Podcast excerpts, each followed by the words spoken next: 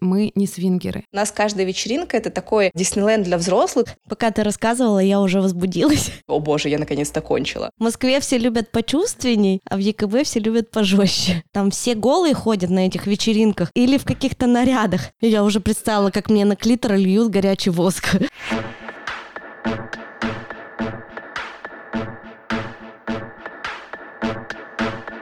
Нормально же общались.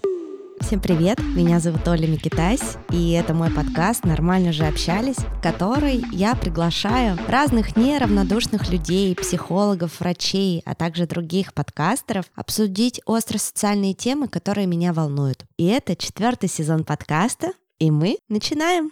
Друзья этого выпуска «Экологичное белье» Once когда я познакомилась с этим брендом, в очередной раз очень обрадовалась тому, что сегодня у нас есть выбор. если мы хотим хоть немного уменьшить вред, который наносим окружающей среде, достаточно каждый день делать маленький шаг в сторону ее сохранения. Например, отказаться от пластиковых трубочек и использовать многоразовый стакан для кофе из кофейни могут все прямо сейчас. А у девушек есть возможность предпочесть современное технологичное белье привычным средством гигиены во время менструации. Белье Once to Wear – классная альтернатива тампонам и прокладкам. Технологичные, но при этом очень комфортные и красивые впитывающие трусы помогут вам навсегда избавиться от одноразовых средств гигиены. Это белье сделано из высококачественных материалов. Оно сертифицировано и соответствует ГОСТам, подтверждающим безопасность использования. Впитывающие трусы Once to Wear можно носить на протяжении всего дня. Они остаются эффективными и комфортными в любой ситуации. И к тому же не требуют специального ухода. Какое-то волшебство волшебство, скажете вы. Нет, просто это тот самый современный и экологичный взгляд на привычные вещи. Надеюсь, что белье Once to Wear поможет вам более осознанно относиться к себе и к тому, что вас окружает. Для тех, кто захочет познакомиться с брендом поближе, мы с ребятами приготовили промокод. По кодовому слову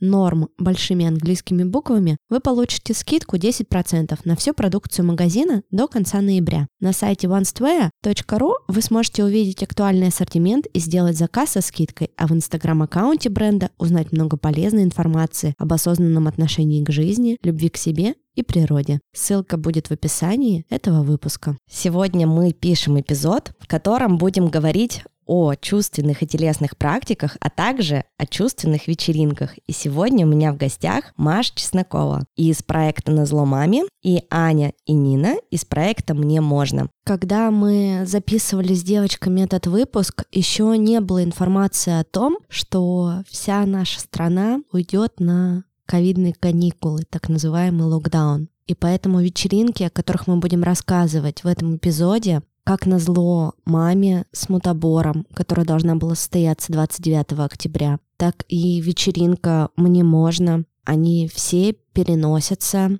на следующий год, скорее всего. Московская вечеринка на зломаме с мутабором переносится предварительно на апрель 2022 года. Вторая вечеринка «Мне можно» в Екатеринбурге пока переносится на неопределенный срок. Вся информация будет у девочек в аккаунте, у Маши Чесноковой и у девочек из проекта «Мне можно». Я оставлю все ссылки в описании к этому выпуску. Обязательно подпишитесь на них, чтобы быть в курсе, когда мы уже выйдем из этого локдауна несчастного и сможем жить полноценной жизнью. Девочки, привет! Привет! Привет, привет! привет. Маш, может, ты начнешь, представишься, расскажешь о себе? Давай. Меня зовут Мария Чеснокова, я секс-блогерка, я пишу о сексуальном образовании, и я делаю чувственные вечеринки на зло маме. Вечеринки проходят в Москве, правильно? Да, мы делаем вечеринки пока что только в Москве. Пока что, то есть в планах ты хочешь организовать вечеринки и в других городах тоже? Мы подумываем об этом, пока что вряд ли это будут города России, мы подумываем над Украиной, ну и в каких-нибудь далеких планах нам бы хотелось сделать вечеринку в Берлине. Круто, круто. Девочки, кто из вас расскажет о вашем проекте? Давай, Нина, ты расскажешь? Мы познакомились с Аней в чате Маши Чесноковой. Я увидела Ого. Анин...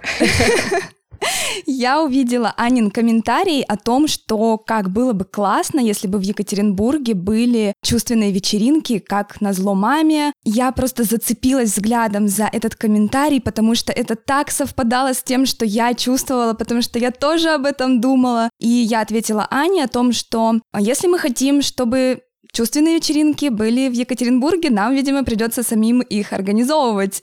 Достаточно долгое время у нас эта идея была просто как мечта такая, иллюзия, что да, было бы классно, о, как классно, не могли очень долго подступиться к реализации, но потом в моей жизни снова появилась Аня. Мы до этого не были знакомы лично, а потом мы решили, что надо уже познакомиться и начать все-таки делать вечеринки. Аня ворвалась в мою жизнь, такая, Нина, ну что, давай? И я говорю, а давай. То есть вы ваши вечеринки делаете вдвоем с Аней? Основные организаторы — это я и Аня, но у нас есть наши близкие, наши друзья, неравнодушные люди, которые хотят нас поддержать, и они предлагают свою разную помощь. Ну, то есть это наше ближайшее окружение, которое так или иначе нам как-то помогает, вовлекается, решает какие-то задачи, помогает нам решать какие-то задачи. Но это пока такой очень маленький круг людей, то есть мы не можем сказать, что у нас большая команда организаторов, какая-то рабочая группа. Нет, это все еще только в самом начале пути. Хорошо, приятно познакомиться, Нина. Аня, расскажешь о себе, как тебе пришла идея, как ты попала в чатик к Маше Чесноковой? Слушай, ну я бы начала немного с другого. Так, во-первых, привет, э, меня зовут Аня. Я очень хотела попробовать для себя что-то новое. У меня есть подруга, ее зовут Ксения Йони. Маша, наверное, ее знает. Ксюша работала у нее на вечеринках. И я наблюдала за тем, как она изменила свою жизнь, как она начала заниматься йони-массажем, как она вошла вот в это секс-позитивное комьюнити, и я вот просто наблюдала, наблюдала, наблюдала, и я такая, блин, я хочу так же, я хочу, чтобы в моем городе тоже было такое комьюнити. И я начала искать, ничего не находила. Я нашла очень мало информации об одной вечеринке, сходила на нее, поняла, что она не отвечает моим запросам. Ну и из серии «Хочешь, э, чтобы было хорошо, сделай это сам». И у меня появилась эта идея, я не знала, как подступиться к реализации, и я просто начала знакомиться с разными людьми, и потихонечку как-то все начало, знаешь, вставать на свои места. Я пошла в разные чаты, а Ксюша мне скидывала чат на зло маме, говорит, напиши там э, в чате Чесноковой, ищи людей, давай, у тебя получится. И, собственно, я пришла к Маше на страницу, написала в чатике, короче, Маша, да, объединяет людей. Представляешь, как судьбоносно все. Я долго искала партнера, с кем я могла бы это делать. Ну, в одиночку реально тяжко. И да, так мы познакомились с Ниной. Ну, э, начали мы этот проект с другой девочкой, но она вышла из проекта. Сколько вы уже вечеринок провели в Екатеринбурге? Ну, мы пока провели одну летом, и это был какой-то космос вообще. То есть мы очень боялись, потому что, ну, в первый раз в нашем городе проходит такое мероприятие. Было очень страшно. Мы все делали с нуля. Просто вот своими силами, своими средствами, как могли, вписывались в бюджет. Все получилось очень круто, и вот скоро у нас будет вторая вечеринка.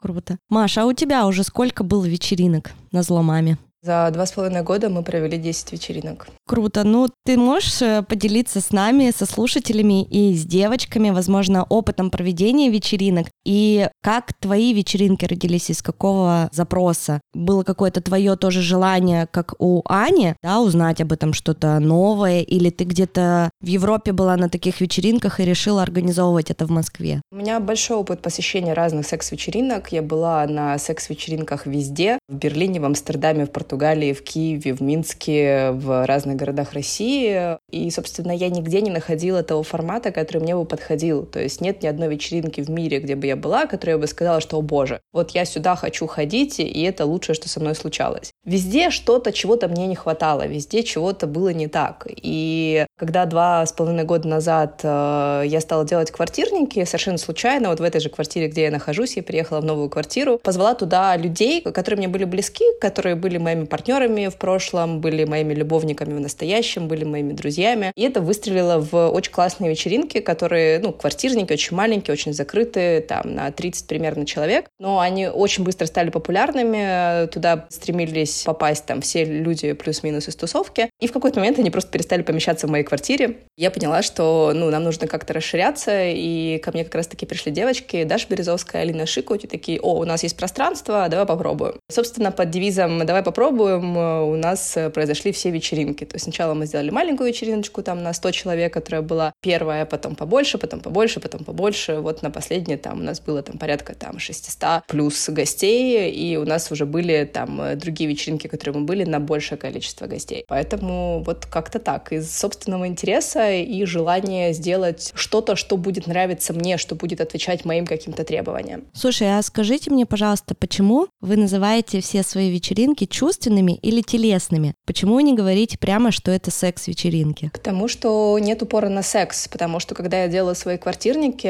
они были про телесность, про общение, про комьюнити, и на этих квартирниках никто никогда не занимался сексом, потому что у людей не было этого запроса. Потому что ко мне приходили уже те люди, которые, как я говорю, не были голодными до секса, то есть им было уже интересно какие-то более тонкие материи, что я могу почувствовать, что я могу ощутить. И, соответственно, когда мы стали делать вечеринки, когда я ходила на другие секс-вечеринки, которые, собственно, так себя и называют, что мне не нравилось, что очень часто на таких вечеринках ты чувствуешь себя как кусок мяса. Особенно женщины могут это подтвердить, когда ты приходишь в какое-то секс-пространство, ты сразу ощущаешь на себе очень много внимания именно в контексте того, что люди думают, хотят они заняться с тобой сексом или нет. А мне это было не очень интересно, потому что сам секс на вечеринках меня тоже никогда не привлекал. У меня не было какого-то фетиша там на публичность или еще на что-то. Мне было интересно как раз-таки, что еще я могу ощутить со своим телом. И, собственно, лозунг нашей вечеринки про то, что вы получите больше, если откажетесь от классических видов секса, там, от пенетративного секса, от орального секса, потому что вы можете изучить ту прелюдию, которая есть до секса, вы можете изучить свои ощущения, вы можете попробовать что-то новое. А сексом, как бы, да, если хотите, пожалуйста, вот вам специально для этого отведенная зона, в ней все есть, удобно заниматься сексом,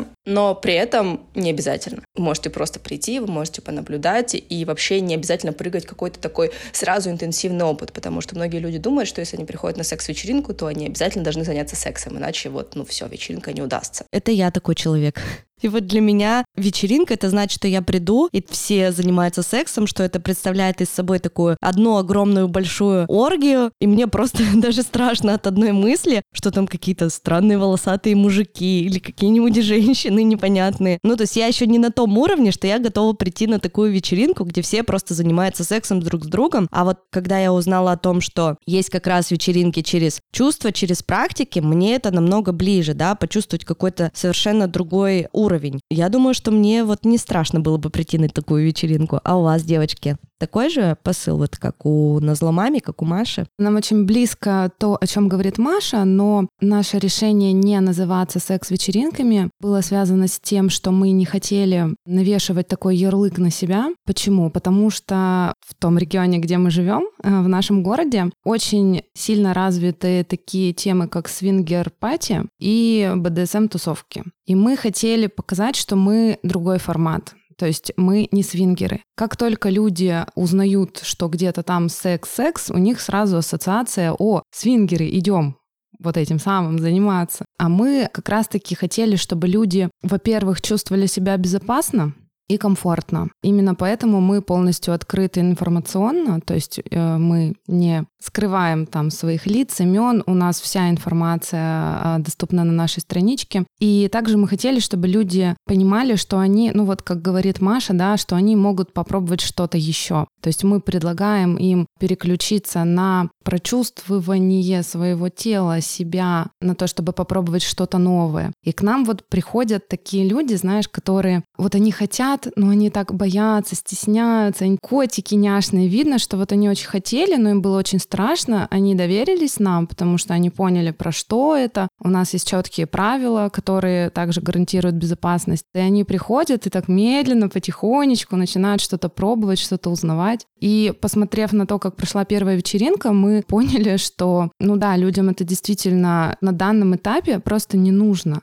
То есть даже если мы скажем, окей, вот на наших вечеринках там секс разрешен, мы понимаем, что э, запроса такого в принципе нет. А на ваших вечеринках секс разрешен? Сейчас нет. То есть вы это обозначаете в правилах для тех да. людей, которые приходят на вечеринку? Да, да. Понимаешь, здесь опять-таки вот эта вот семантика, что мы вкладываем в понятие секс. То есть люди в основном считают, что это пенисовагинальный контакт. Мы же хотим показать, что секс это может быть что-то большее. То есть это не только вот про это. Маш, слушай, расскажи, пожалуйста, как проходит отбор на ваши вечеринки? Заполняют ли... Вот я человек с улицы, например, еду, узнаю, что будет вечеринка там через месяц на зломаме, планирую приехать в Москву, что мне нужно сделать? Заполнить какую-то анкету, да? Как мне понять, что вообще меня примут или мне скажут, что нет, вам отказано, как, знаешь, на фейс-контроле в клубе там 10 лет назад, в 2000-х, ой, 20 лет назад уже в 2000-х, что мы, я реально боялась пойти в клуб, не накрасившись, не надев э, короткое платье и каблуки, потому что знала, что если я этого не сделаю, то в клуб меня не пустят. Каким, короче, параметрам соответствовать, чтобы попасть на такую вечеринку? Не знаю, правильно ли я вообще этично задала вопрос,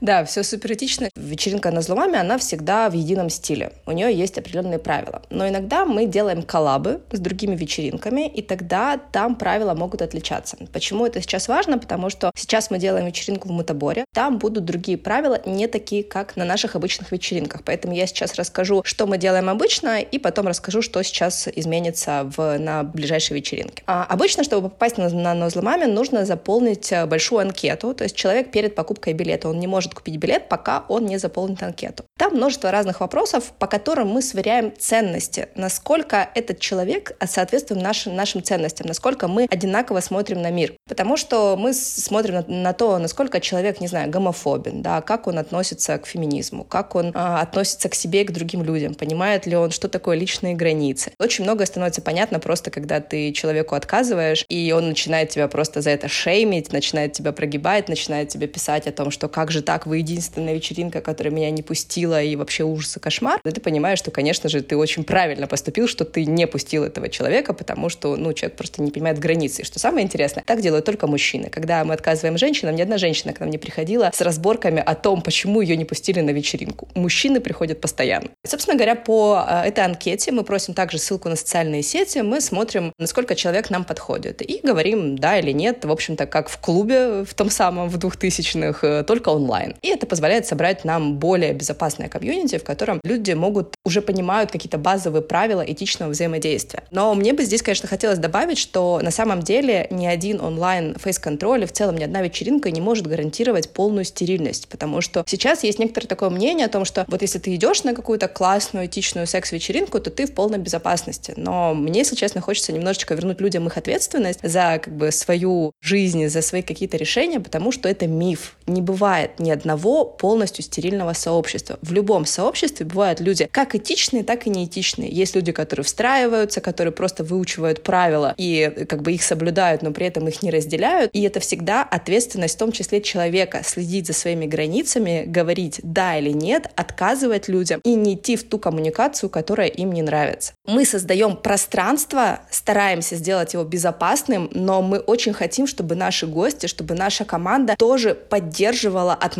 атмосферу внутри своими личными границами. А насколько это все конфиденциальная история? Ну, анкеты видит только тот человек, который проверяет анкеты. Ну, в смысле, это никуда дальше не уходит, мы никуда не шерим социальные сети, мы никуда это не отправляем. То есть вот фейсер, который проверяет анкеты, вот только он видит, что там написано. Хорошо, а когда я пришла на саму вечеринку? То есть там проходит какая-то видео, фото, съемка? На наших вечеринках нельзя пользоваться телефоном, то есть можно только расплатиться там на баре э, телефоном, но вот нельзя сидеть втыкать в телефончик, и за этим следит команда. Сейчас мы стали еще заклеивать камеры гостям, то есть мы заклеиваем камерами, и телефонами все так же пользоваться нельзя. По какой причине? Потому что люди э, сливают в телефон ту энергию, которую они не могут разместить, ну то есть типа тебе страшно, ты потерялся, ты испытываешь сложные чувства, пойду позалипаю в телефончике. И как бы тогда пол вечеринки будут из людей, которые залипают в телефончики. Поэтому телефоны мы запрещаем, и люди таким образом проживают свои эмоции, ну, как-то полноценно, даже если это какие-то не очень для них приятные опыты. Внутри есть фотосъемка, есть э, несколько фотографов, которые мы отбираем. Они делают фотоотчет. Потом всем гостям на почту приходит этот фотоотчет. Они могут удалить те фотографии, которые им не нравятся. То есть, если там, допустим, тебе важна твоя конфиденциальность, чтобы твоих фотографий нигде не было, ты просто говоришь, что вот эти фотографии там под определенными номерами удалите из фотоотчета. После того, как прошел полный опрув от гостей и от команды, эти фотографии выходят в сеть уже как только те, которые люди одобрили и сказали, что да, нам окей, что мы есть на этих фотографиях. Круто, девочки. А у вас как? Я видела после первой вечеринки, вообще как я ваш аккаунт увидела, у кого-то в рекомендациях вроде бы мне выпали истории, что они были на этой вечеринке, и там были фотки. Как это у вас устроено? Вот Маша рассказала, да, что гости сами разрешают или не разрешают, чтобы их фотографии выкладывали в сеть. Мы точно так же проводим анкетирование, видеособеседование мы не проводим. Я скажу, что, наверное, нам очень сильно везет, потому что люди, которые разделяют наши ценности, приходят к нам сами. То есть у нас как-то получается само собой собрать то комьюнити, в котором мы заинтересованы и которое заинтересовано в нас. Потому что люди, с которыми нам, ну, не по пути, отсеиваются сами, потому что мы не можем предложить им того, что они хотят. Ну, поэтому они уходят, остаются именно близкие нам по духу и по ценностям люди, и они собираются на вечеринке. И это совершенно прекрасно, потому что есть действительно опасения, есть такой стресс того, что зайдет кто-то не тот. Пока что мы прям все очень супер, и люди приходят именно те, которые вот нам нужны и которые нужны мы, и то, что мы предлагаем. По поводу фоторепортажей, мы точно так же запрещаем фото-видео съемку, пользоваться телефонами. Можно пользоваться только для оплаты на баре или можно выйти, допустим, на улицу, если нужно срочно воспользоваться телефоном. У нас есть фотографы, тоже несколько фотографов, причем они тоже приходят к нам сами. У них тоже есть запрос на вот эту историю, стать э, частью сообщества, как-то творчески самовыразиться с помощью фотографии. Несколько фоторепортажей у нас получается в итоге. А мы все это выкладываем в наш общий телеграм-чат с гостями и предлагаем им высказаться по поводу того, хотят ли, чтобы их фотографии были где-то опубликованы. Возможно, там некоторые фотографии, а может быть вообще никакие. Также на самой вечеринке у нас есть система таких знаков а, для фотографов от гостей, которые должны ну, там, невербально показать, можно их сейчас фотографировать или нет. Или там, допустим, если есть такой запрос, можно фотографировать, но без лица, это нужно э, обговаривать уже лично с фотографом, а со стороны фотографа нужно показать намерение сфотографировать, ну вот тоже как-то жестами или показать камеру, что я сейчас вас хочу сфотографировать, мне можно это сделать? И гость ему говорит, да, можно, либо нет, нельзя. Но в любом случае, после финального одобрения гостей э, мы уже выкладываем те фотографии, которые были одобрены. Ну, что-то остается исключительно в личном архиве. То есть, если я пришла на вечеринку, и там происходит какая-нибудь практика, что меня подвесили кверх ногами голую, и ко мне подходит фотограф, я ему могу сказать, что не нужно меня снимать. Да, либо ты можешь сделать это потом, когда будешь просматривать фотки, просто сказать, что вот я, вот мое лицо, со мной фотографии не надо, или конкретно эти не надо. О, круто, мне нравится. Мне уже еще не страшно. Еще один шаг я сделала к тому, что мне не страшно прийти на вечеринку. Еще, знаете, что хотела обсудить? Я вообще ничего не знаю, какие практики проходят на вечеринке. Маша, скажи топ практик, которые есть у вас, какие-то, может быть, самые любимые твои или самые любимые, самые популярные у гостей. Я знаю, что там все разделено на зоны. В каждой зоне там свои какие-то определенные практики. Вот, может быть, есть такие, которым очередь устраивается. Слушай, к сожалению, на наших вечеринках очередь выстраивается на все практики, потому что, ну, как бы у нас много гостей, и в целом э, мы не можем покрыть физический запрос всех гостей, попасть на все практики. Поэтому это, ну, некоторый такой опыт, что ты, может быть, попадешь, может быть, не попадешь. То есть это некоторое везение поведения. То есть там у нас на разные практики разная система очередей, там разная система записи, вот, и, соответственно, это такой, типа, смотря, смотря что ты хочешь. У нас всегда есть э, порка, шибари, у нас всегда есть воск, игры с, игры с воском. Э, сейчас у нас появилась большая зона с электричеством, у нас есть латексная депривационная кровать, у нас есть различные сенсориумы, это такая штука, которая была, собственно, тоже придумана мной, это опыт, когда ты ложишься там с закрытыми глазами, и тебя трогают различными текстурами текстурами, ароматами. Ну, то есть прикасаются к твоему телу холодным, горячим, мягким, шелковым, меховым, колючим, всем, чем можно. И как бы когда ты лежишь с закрытыми глазами, ты не, не очень понимаешь, что с тобой происходит, но при этом, если ты концентрируешься на телесных ощущениях, можно очень классно развить свою телесную чувствительность. И у нас таких сенсориумов, они стали очень популярны за несколько вечеринок, и они развиваются. То есть, допустим, у нас есть ребятки, которые делают холодный сенсориум, где ты ощущаешь только опыт холода. Есть цветочный сенсориум, где тебя трогают цветами, и это телесно приятно, это очень визуально красиво, и это еще вкусно пахнет. Соответственно, очень много практик вокруг именно телесности. Часто бывают гвозди, тоже люди любят стоять на гвоздях и кричать, и для многих это одна из самых э, БДСМных практик, на которые они были, хотя гвозди вообще не про БДСМ, но при этом это пользуется большим спросом. У нас еще есть всякие разные, мы делаем не только сексуальные практики, у нас еще очень много фана, каких-то милых зон, в которых, там, не знаю, наша любимая зона на, на вечеринке, моя любимая зона на вечеринке — это бассейн с шариками, огромнейший бассейн, там 2 на 2, в который можно, может занырнуть 16 человек и там просто лежать звездочкой и думать, как же хорошо моей спине. Развлечение для тех, кому за 30 на секс-вечеринке, как ты понимаешь. Различные, там, не знаю, мы иногда ставим батут, на котором можно прыгать, какие-то чил-зоны, зона, где можно просто попить чаечку, зона, где можно пораскладывать метафорические карты, зона, где можно поболтать о сексе вот в каком-то, ну, более тихом пространстве. То есть у нас каждая вечеринка — это такой Диснейленд для взрослых, где ты можешь собрать вот то, что нужно тебе. То есть это не обязательно должно быть что-то прям очень сексуализированное. Например, это может быть что-то про искусство, про арт. Например, мы иногда делаем слепки вульв, и ты можешь сделать вот свой слепок, своей вульвы, тебя дают ее в гипсе, и ты такой уйдешь домой с ощущением того, вот моя вульва, повешу ее на стеночку, буду, не знаю, там, детям показывать. Пока ты рассказывала, я уже возбудилась. От бассейна с шариками. Так и задумано.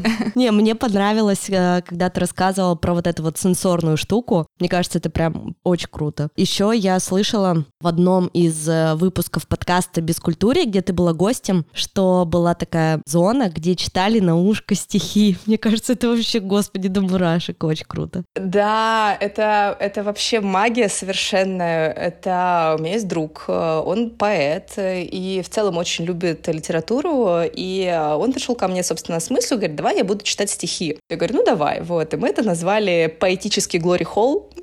вот, это была зона, ну, типа как темная комнатка, в которую ты заходишь, ты не понимаешь, что там происходит. Ты садишься на стул, и, собственно, рядом э, к тебе присаживается там вот за твоей спиной парень и начинает на ушко читать стихи. Там с, с чувством, с толком, с расстановкой. Он говорил, что некоторые люди от него выходили с просто невероятными эмоциями на лице, о том, что, типа, господи, там, на этой вечеринке, там, не знаю, меня били, пароли, связывали, но при этом самые сильные эмоции я испытала сейчас, когда, как, когда услышала эти стихи. Я, другая девушка вышла со словами типа «О боже, я наконец-то кончила». Поэтому это было очень таким любопытным experience ом. Вот у нас пока что это было только один раз, может быть, это еще повторится. Но да, это то, что ты вот сейчас подметила, вот эту такую очень тонкую деталь про эту практику, про то, что мы не боимся экспериментировать. Для нас сексуальность, она во всем. Для нас сексуальность — это тоже не, совершенно не пенисово-вагинальный контакт, а про то, что вокруг нас столько всего интересного, давайте все это попробуем в той или иной форме и посмотрим, как это будет на нас влиять. Круто, девочки, а у вас расскажите на первой вечеринке, что пользовалось самой большой популярностью? А вообще, сколько было человек на первой вечеринке? Первую вечеринку мы сделали очень небольшую. Опять-таки здесь все упиралось тоже в организационные всякие штуки типа размера площадки. У нас было 30 человек гостей и 15 человек еще стафа. Смотри, у нас такая история. Люди тянулись не к определенным практикам, а к определенным мастерам. А, я бы даже сказала мастерицам. У нас была очень интересная девушка-садистка, которая одновременно применяла несколько практик. То есть мы ее хотели позвать на какую-то конкретную практику работать, там шибари или что-то еще. Что такое шибари, сразу скажи слушателям, кто не знает. Или шибари, или шибари, как правильно? Слушай, ну, большинство говорят шибари, знаешь. Ну, ты скажешь шибари, тебя поймут. не суть. Это японское искусство связывания. Угу. То есть это связывание, бандаж при помощи специальной техники, то есть специально обученный человек э, этим занимается. В общем, это наша чудесная садистка. Садистка. Да, сказала, что, знаешь, я не делаю что-то одно, что-то определенное. Я садистка. Ну, то есть она так это преподнесла, что как бы, ну, это у меня в крови, понимаешь? Захочу там э, отхлещу, захочу, там, закапаю воском. И она просто очень хорошо чувствует человека, вот именно в моменте применяет именно то, что ему требуется. И помимо всего прочего, это еще и выглядит очень красиво. То есть и когда к ней кто-то подходил на практику, то вокруг еще собирался народ посмотреть, как это все выглядит. Также у нас был а, шибари перформанс в самом начале вечеринки. Мы пригласили мастера, который делает все это очень красиво, то есть прям супер вообще. У нас была такая качелька, которую мы использовали для подвеса. И э, в самом начале, да, гости собрались и смотрели перформанс. То есть как кого-то обвязывали этими веревочками? Да, обвязывали и подвешивали. Плюс он еще в процессе тоже капал воском или мог что-то еще там применять. То есть в ЕКБ все любят пожестче, я поняла. В Москве все любят почувственней, а в ЕКБ все любят пожестче. Ну, не факт, каждый найдет свою нишу. Но у вас были вот эти чувственные зоны, как вот в назломаме? Слушай, мы в организации первой вечеринки были очень ограничены бюджетом и площадкой. То есть у нас есть куча идей, просто вот реально их очень много, мы хотим реализовать их, но мы будем делать это постепенно по мере возможностей, потому что возможности здесь тоже играют э, немалую роль. У нас здесь не так все классно с площадками, как в Москве. То есть, когда мы начинали искать площадку, это либо, знаешь, помещение там на 25 человек, либо на 850. Мы такие, блин, да что за фигня? Ну, в общем, все опирается вот в такие нюансы. У нас были такие чувственные зоны для пар, ну, не только для пар, но туда могли пойти пары, которые, знаешь, ну, чувствуют себя еще не очень уверенно, чтобы пойти там к каким-то мастерам. То есть они такие, ой, а что это? А, а, как? Типа мы пойдем. И мы, позаботившись об этом, сделали такие тактильные уголки. То есть э, в тактильном уголке у нас тоже есть разные классные чувственные штуки, типа там масло разогревающего, перышки, там колесо Вертенберга, свечи. Что такое колесо Вертенберга? Это такое колесико с с острыми такими иголочками, которым ты вводишь по телу и получаешь такие покалывающие интересные ощущения. Мне надо такое где купить? Знаешь, где? Я, кстати, когда была в Москве недавно в мастерской, это, слушай, это было очень ржачно, там пришел один товарищ и такой говорит, знаете, где я нашел такую штуку? В швейном магазине. Я только хотела спросить, наверное, это в швейном магазине продается. Да, да, да, да, да, какой-то этот разметчик швов или как он там называется. В общем, мы поржали, мы сравнили цены там в швейном 150 и в каком-нибудь секс-шопе там полторы тысячи, так что... Вообще есть какой-то дресс-код? Там все голые ходят на этих вечеринках? Или в, или в каких-то нарядах. Маш, расскажи, как у вас? Дресс-кодом интересно, потому что когда я анализировала вечеринки, которые были уже там в России э, на тот момент, когда мы делали на взломами, это было так. Это были либо свингер-клубы, где все ходят в простынях, либо были, ну, всем известные кинки-пати, где у ребят очень такой красивый фестивальные наряды всегда, то есть там определенная тематика, тебе нужно заморочиться, подготовить костюм, то есть ты условно покупаешь билет там за 5000 э, и еще там столько же минимум тратишь на свой костюм. Мы подумали, что на самом деле, то есть это да, это классно, это интересный опыт, но нам хочется упростить нашим гостям жизнь, поэтому мы придумали универсальный дресс-код, который действует на всех наших вечеринках, который делает картинку вечеринки эстетичной, но при этом позволяет людям довольно легко его соблюдать. Дресс-код наших вечеринок — это Total Black плюс фетиш, то есть это такая клубная мода, агендерность, оверсайз, э, какие-то фетишные элементы, но при этом это очень просто, потому что зачастую черные шмотки есть у всех, уровень оголенности ты выбираешь сам, можно одеться, вот мои любимые наряды, это когда ты идешь, не знаю, там в Декатлон покупаешь себе футболку за 500 рублей, режешь ее ножницами, надеваешь цепь из Леруа Мерлен и как бы идешь тусить. Вот, я очень люблю такие наряды, которые, знаешь, можно собрать из ничего и с эм, там просто нулевым бюджетом. Но при этом это создает очень красивый визуал, потому что все гости в одном стиле, нет выбивающихся гостей, когда кто-то пришел там, знаешь, в красивом наряде, а кто-то в спортивном костюме. И при этом это, ну, какая-то небольшая головная боль для наших гостей. А у вас, девочки, я видела анонс следующей вечеринки, знаю, что она будет в стиле... Вампирский бал. Да, вампирского бала. Интересно, то есть все должны прийти с зубами, с кровавыми лицами. Мы всегда говорим, что если вы хотите прийти голышом это такая хитрость избежать дресс-кода, то не получится. На каждой вечеринке есть определенная тематика. А, это очень важно, чтобы сохранять классную, интересную атмосферу, создавать ее всем вместе. А, но наша задача здесь выбрать такую тематику, чтобы она была не банальной, но при этом простой в воплощении. То есть наша первая тематика была это глэм-рок, и мы там просто всех отправили в секонд-хенд, чтобы люди приложили фантазию, собрали какие-то классные, вырви-глазные, сумасшедшие наряды в стиле глэм-рок 80-х, 70-х, 90-х, и у людей получилось. То есть не нужно было тратить какие-то огромные деньги на тематические костюмы. В этот раз будут вампиры, и здесь мы тоже фантазию гостей никак не ограничиваем. Каждый может создать своего какого-то классного вампира в любой тематике, в любом временном отрезке, сказки, там, 19 век, или это современные будут вампиры. Главное, чтобы вот был вампир. Каким ты его видишь, это уже приложи свою фантазию. Мы здесь никого не ограничиваем. Но именно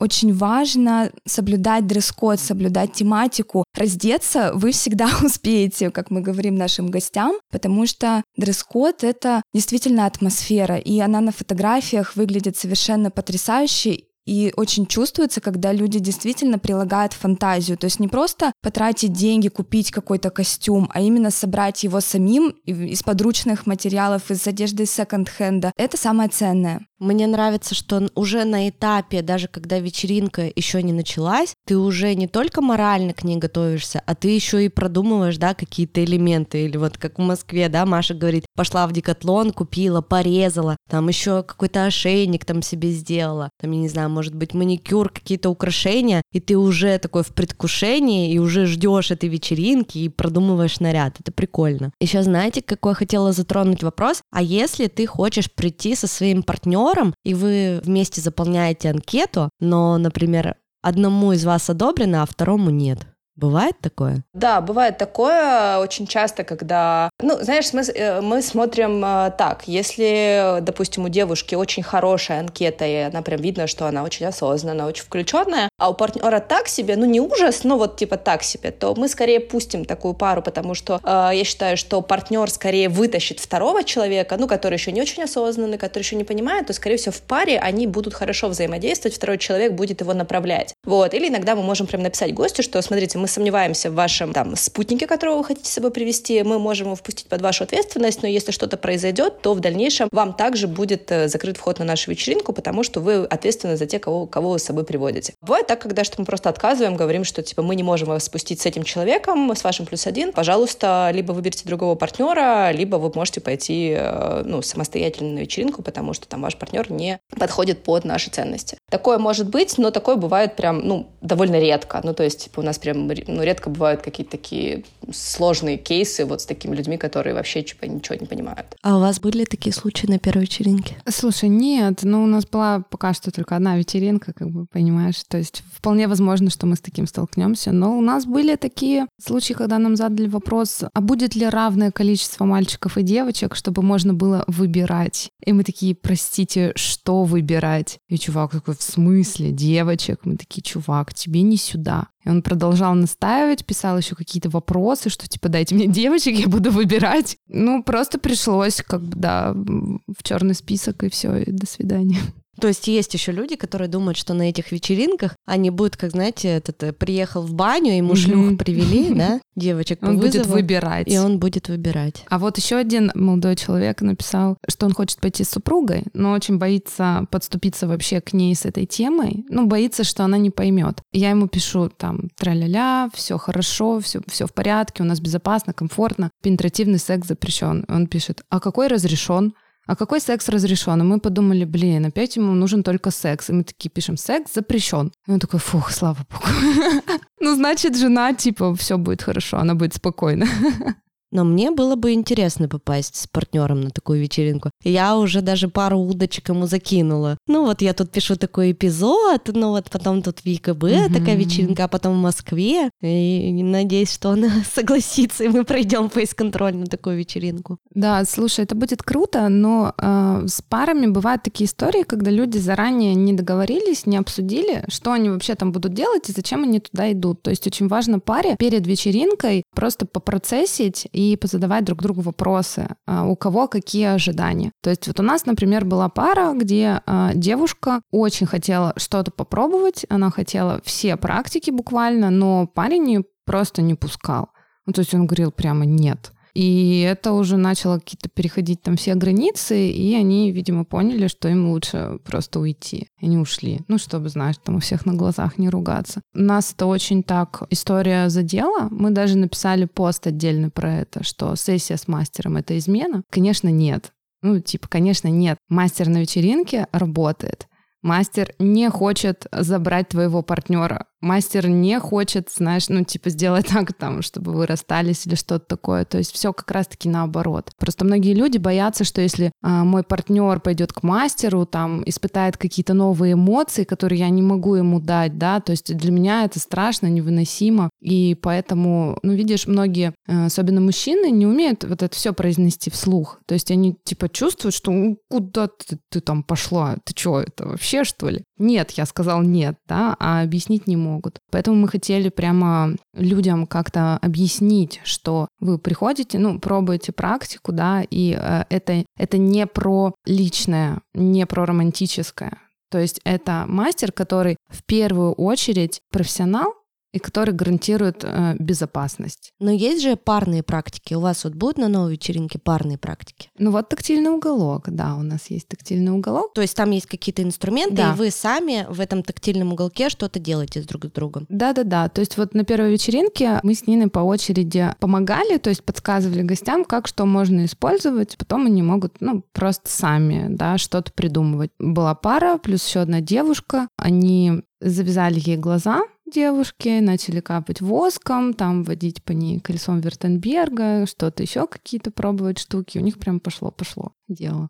А у вас, Маш, есть прямо отдельные такие зоны для пар? Нет, у нас нет отдельных зон для пар. Мы как-то не разделяем этот опыт, что вот какой-то именно парный, возможно, в дальнейшем когда-то появится. Вот у нас есть зона, собственно говоря, для секса, white room, и эта зона не как бы не только для секса-секса, да, то есть туда просто часто приходят, не знаю, там пары, тройки, четвернички, чтобы понежиться, пообниматься, там как-то, не знаю, поваляться и все такое. Вот, ну, кто-то приходит к сексу, кто-то не приходит, а именно каких-то практик, вот пара может прожить вдвоем, таких на нашей вечеринке нет, зачастую они просто по отдельности, там, ну, там один человек проходит в практику, да, второй там как-то в этом э, вместе с ним это все проживает. Кстати, сейчас хотела тоже добавить, девчонки, когда говорили про то, что очень важно обсудить с парой, э, что перед тем, как идти на вечеринку, у меня даже есть пост об этом, я писала, что да, действительно очень нужно перед вечеринкой сверить ваши запросы, кто, зачем идет на вечеринку, потому что вы можете идти с очень разными запросами, и тогда, скорее всего, это может вылезти в какой-то конфликт, например, когда, не знаю, там действительно кто-то хочет попробовать все практики, а кто-то хочет заняться сексом, и другой партнер этого не знает, или вы это не обсудили. Вот. И я советую парам заранее обсудить некоторое стоп-слово, которое вы будете применять друг для друга, если вы будете понимать, что, например, ваш партнер, там, не знаю, его куда-то унесло, его там, ему хочется целоваться с другими людьми, а вы тут дропнулись, и что-то с вами происходят какие-то очень сильные эмоции, которые вам сложно прожить. Будет классно, если будет какое-то заранее, там, не знаю, слово, которое вы обговорили, и, там, не знаю, вы подходите к своему партнеру, шепчете ему на ушко, там, не знаю, ну, это может быть даже просто, не знаю, побудь со мной, мне сейчас это важно. И ваш партнер как бы бросает все свои процессы, которые с ним сейчас происходят, и возвращается к вам, потому что вы об этом заранее договорились. Он знает, что сейчас вам нужна его поддержка. И это может быть таким вот ключиком к тому, чтобы настроить вашу коммуникацию на вечеринке, если вдруг что-то пойдет не так. Потому что даже если все будет прекрасно, само осознание того, что у вас есть этот инструмент, может очень сильно наладить вашу коммуникацию. Поняла, спасибо большое.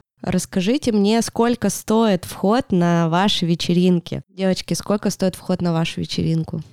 Мы начинали с 2000 рублей, когда у нас была первая вечеринка. Стартовая цена билета была 2000 рублей, и мы придерживались политики постепенного повышения цены. То есть чем ближе к дню вечеринки, там цена чуть-чуть увеличивается. Но у нас был такой ажиотаж, мы за месяц до вечеринки продали все билеты по 2000 рублей, людям это было комфортно, э, люди готовы были тратить эти деньги, хотя так как это был первый опыт, мы не знали, это там 2000 рублей, это много или мало, это комфортно или некомфортно. Но люди показали, что готовы потратить эти деньги на билет. В этот раз вечеринка в два раза масштабнее, мы действительно хотим расти, развиваться дальше. Стартовая цена будет 3000 рублей, и точно такая же политика повышения цены, то есть чем ближе к вечеринке, тем дороже будет билет. Но мы начинаем с 3000 и предоставляем гостям тем, кто хочет попасть, а, возможности для того, чтобы купить билеты вот по такой цене. То есть она будет держаться достаточно долго.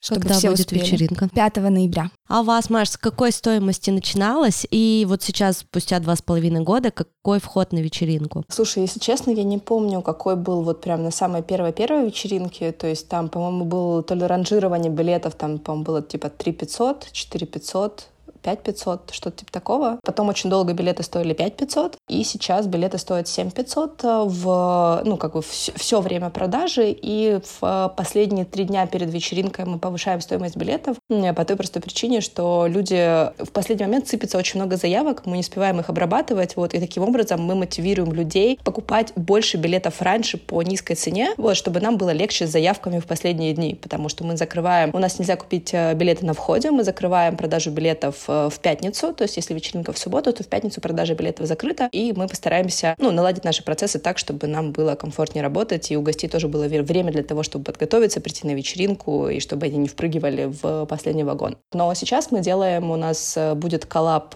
с музыкальным проектом, и 29 октября мы делаем вечеринку в Мутаборе. Это будет немножечко другой формат, билет туда стоит 2 500, потому что там не будет практик для гостей, которые гости могут попробовать на себе, но это будет музыка, это будет 5 э, э, танцполов с разной музыкой, это будут визуальные перформансы, это тоже будет зона для секса и возможность погружения в секс-позитивную среду, вот, но при этом это такое более массовое и более не такое насыщенное практиками пространство, то есть скорее такое прям именно берлинская секс-вечеринка, когда это просто про музыку, свободу, самовыражение. В общем, это такой будет наш эксперимент в 29 октября, и я буду очень рада всех там видеть. Когда мы записывали с девочками этот выпуск, еще не было информации о том, что вся наша страна уйдет на ковидные каникулы, так называемый локдаун. И поэтому вечеринки, о которых мы будем рассказывать в этом эпизоде, они все переносятся.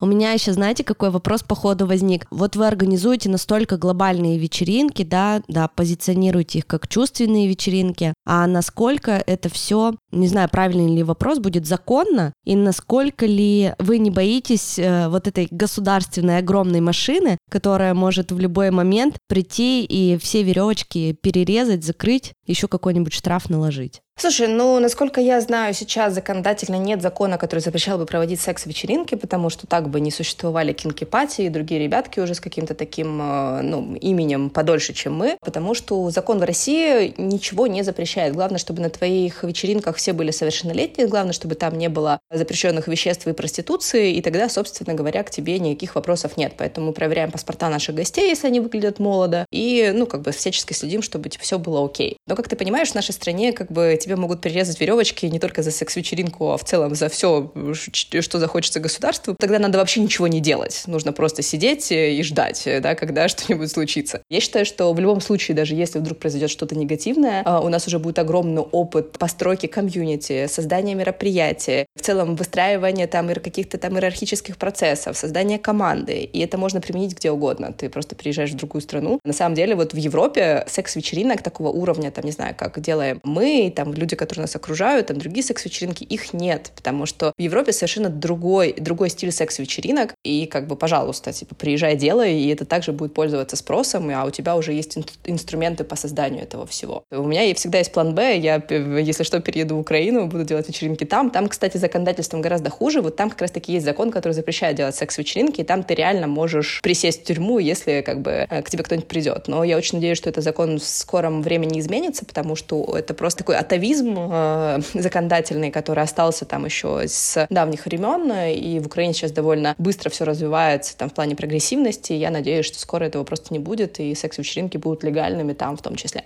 Поняла, спасибо большое за такой развернутый ответ. Мне вообще было очень полезно узнать, что настолько это интересно, настолько много нового я смогу для себя попробовать и прочувствовать на этих вечеринках, потому что, если честно, раньше я всегда думала, что, окей, скажем, что это чувственные вечеринки, что на чувственных вечеринках ходят только большие, огромные, толстые, волосатые мужики в таких штуках, э, как это называется, Портупея. знаете? Да-да-да-да-да, в портупеях и в масках, знаете, в таких черных. Да, то есть вот у меня такая в голове э, стигма жила со мной там до 30 лет, что вечеринки это значит, что такие вот... Извращенцы. Да, да, из извращенцы какие-то, mm-hmm. вот эти, знаешь, здоровые такие немецкие mm-hmm. мужчины в портупее с плеткой, в маске. Я совершенно об этом ничего не знала. И вот впервые, когда я там подписалась на Машу, потом подписалась на вас и стала там что-то где-то подсматривать так очень тихонечко, да, а сейчас с помощью там этого эпизода узнала, что там и то, и то, и то, и вообще как это круто, и как это интересно, и что на самом деле это не какая-то извращенская вечеринка, где там меня будут трахать 10 мужиков без моего согласия, э, мне прям очень хочется попробовать прийти на такое. Слушай, ну вот именно поэтому мы хотели сделать информацию о нас максимально открытой и прозрачной. Потому что когда я вот пошла на вечеринку у нас здесь в ЕКБ, у меня были точно такие же ощущения, то есть они не было никакой информации, там закрытый чат, в котором тебе говорят дресс-код черный, все, больше никакой информации. И я очень боялась, что я реально приду, меня там изнасилуют, то есть вообще ничего не понятно, и ты, получается, проецируешь свои всякие страхи, да, вот эти вот, не знаешь, типа чего ожидать. А у нас именно все понятно, то есть нам можно задать любые вопросы. Мы периодически там делаем опрос в сторис, какие еще у вас есть вопросы. И отвечаем на все, и у человека создается какое-то понятное впечатление, понятная какая-то картинка. Именно поэтому люди, то есть, понимают, в чем заключаются наши ценности и концепция, и сами к нам приходят те, кому это близко. То есть и фотографы, там, и гритерки, и просто люди, которые хотят попасть на вечеринку, там, и в Кто комьюнити. такие гритерки? Это а, люди на вечеринке, которые помогают гостям освоиться и адаптироваться. А, ну, типа хостес.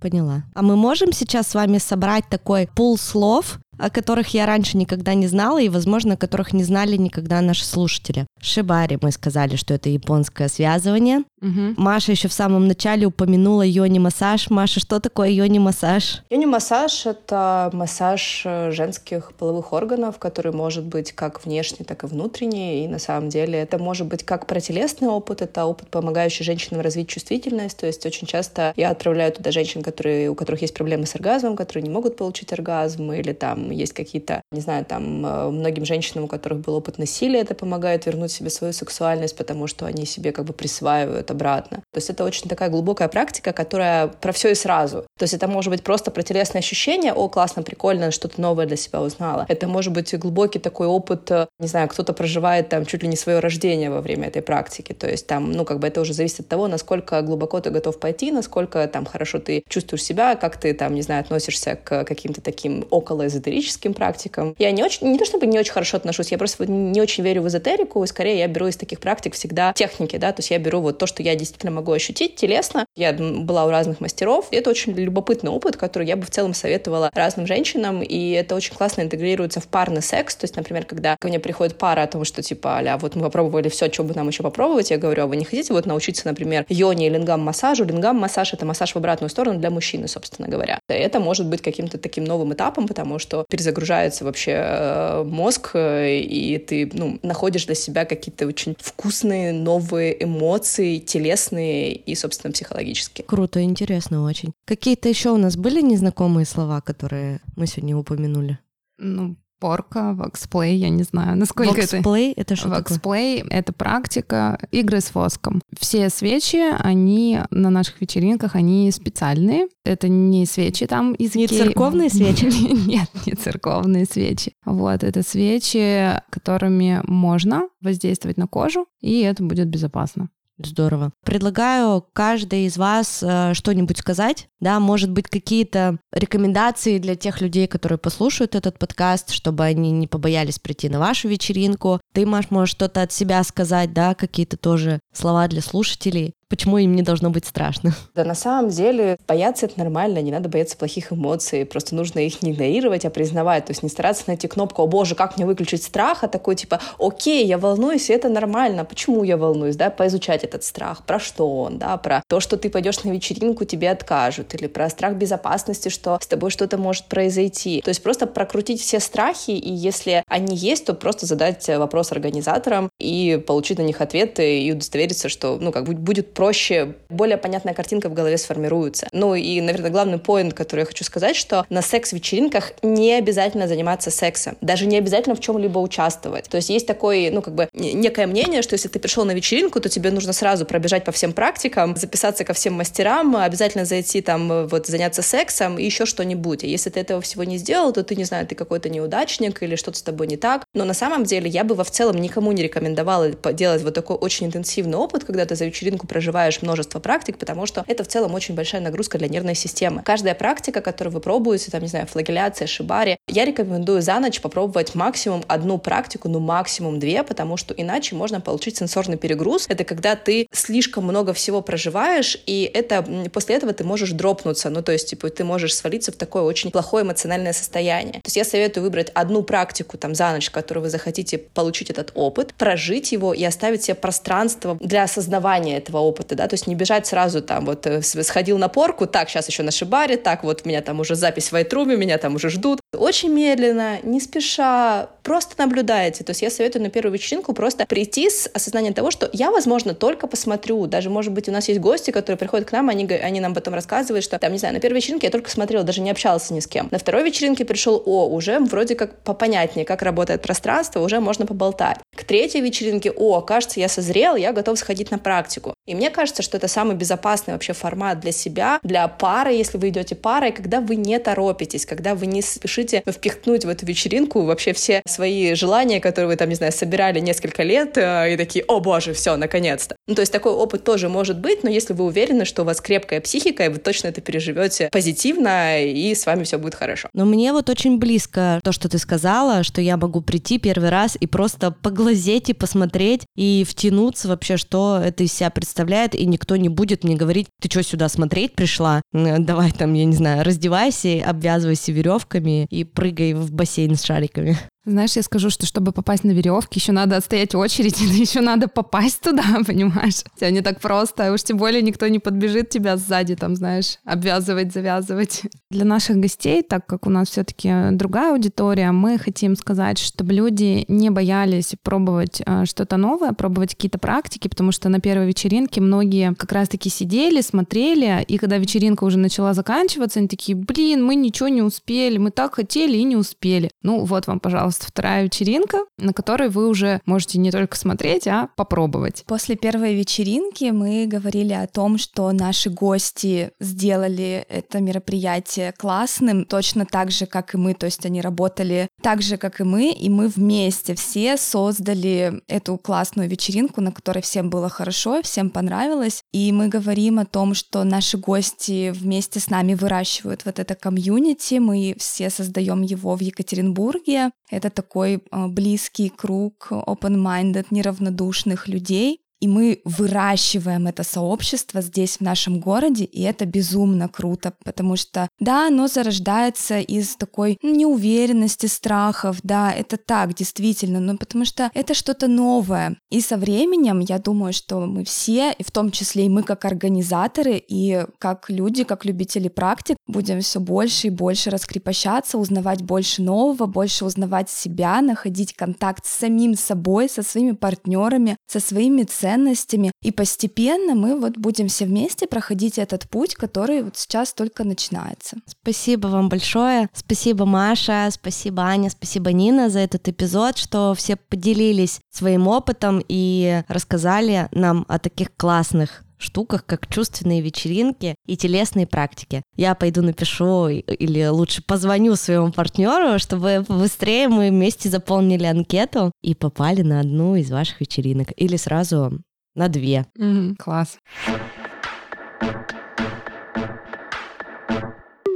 Я часто рассказываю на своих выступлениях о том, как в моей жизни появились подкасты. Но, по-моему, ни разу не рассказывала еще об этом Мое знакомство с подкастами началось с подкаста «К тебе или ко мне». Когда я первый раз его послушала в апреле 2020 года, то влюбилась и в Крис, и в Егора, и в то, что они делают с первого звука. Я послушала все выпуски, наверное, которые были на тот момент в течение нескольких дней. И до сих пор, вот уже спустя полтора года, этот подкаст является любимейшим моим подкастом, и я с удовольствием его слушаю, не пропуская ни одного выпуска нового. Очень хочу вам его порекомендовать. Называется он «К тебе или ко мне». Ведут его Крис Вазовский и Егор Егоров. Егор э, недавно был у меня в гостях в четвертом сезоне. Есть эпизод про страх смерти, который мы как раз вместе с ним записали. И надеюсь, что когда-нибудь Крис тоже станет моим гостем в каком-нибудь из выпусков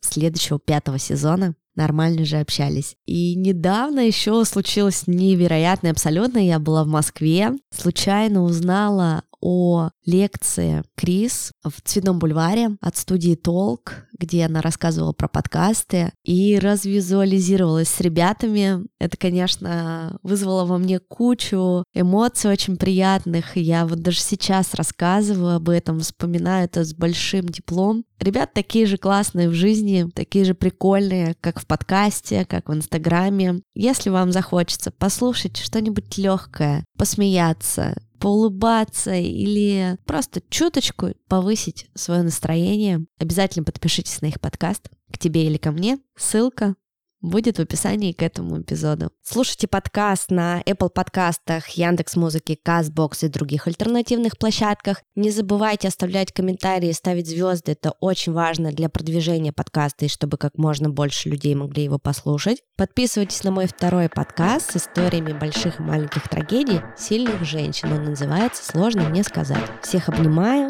целую, пока.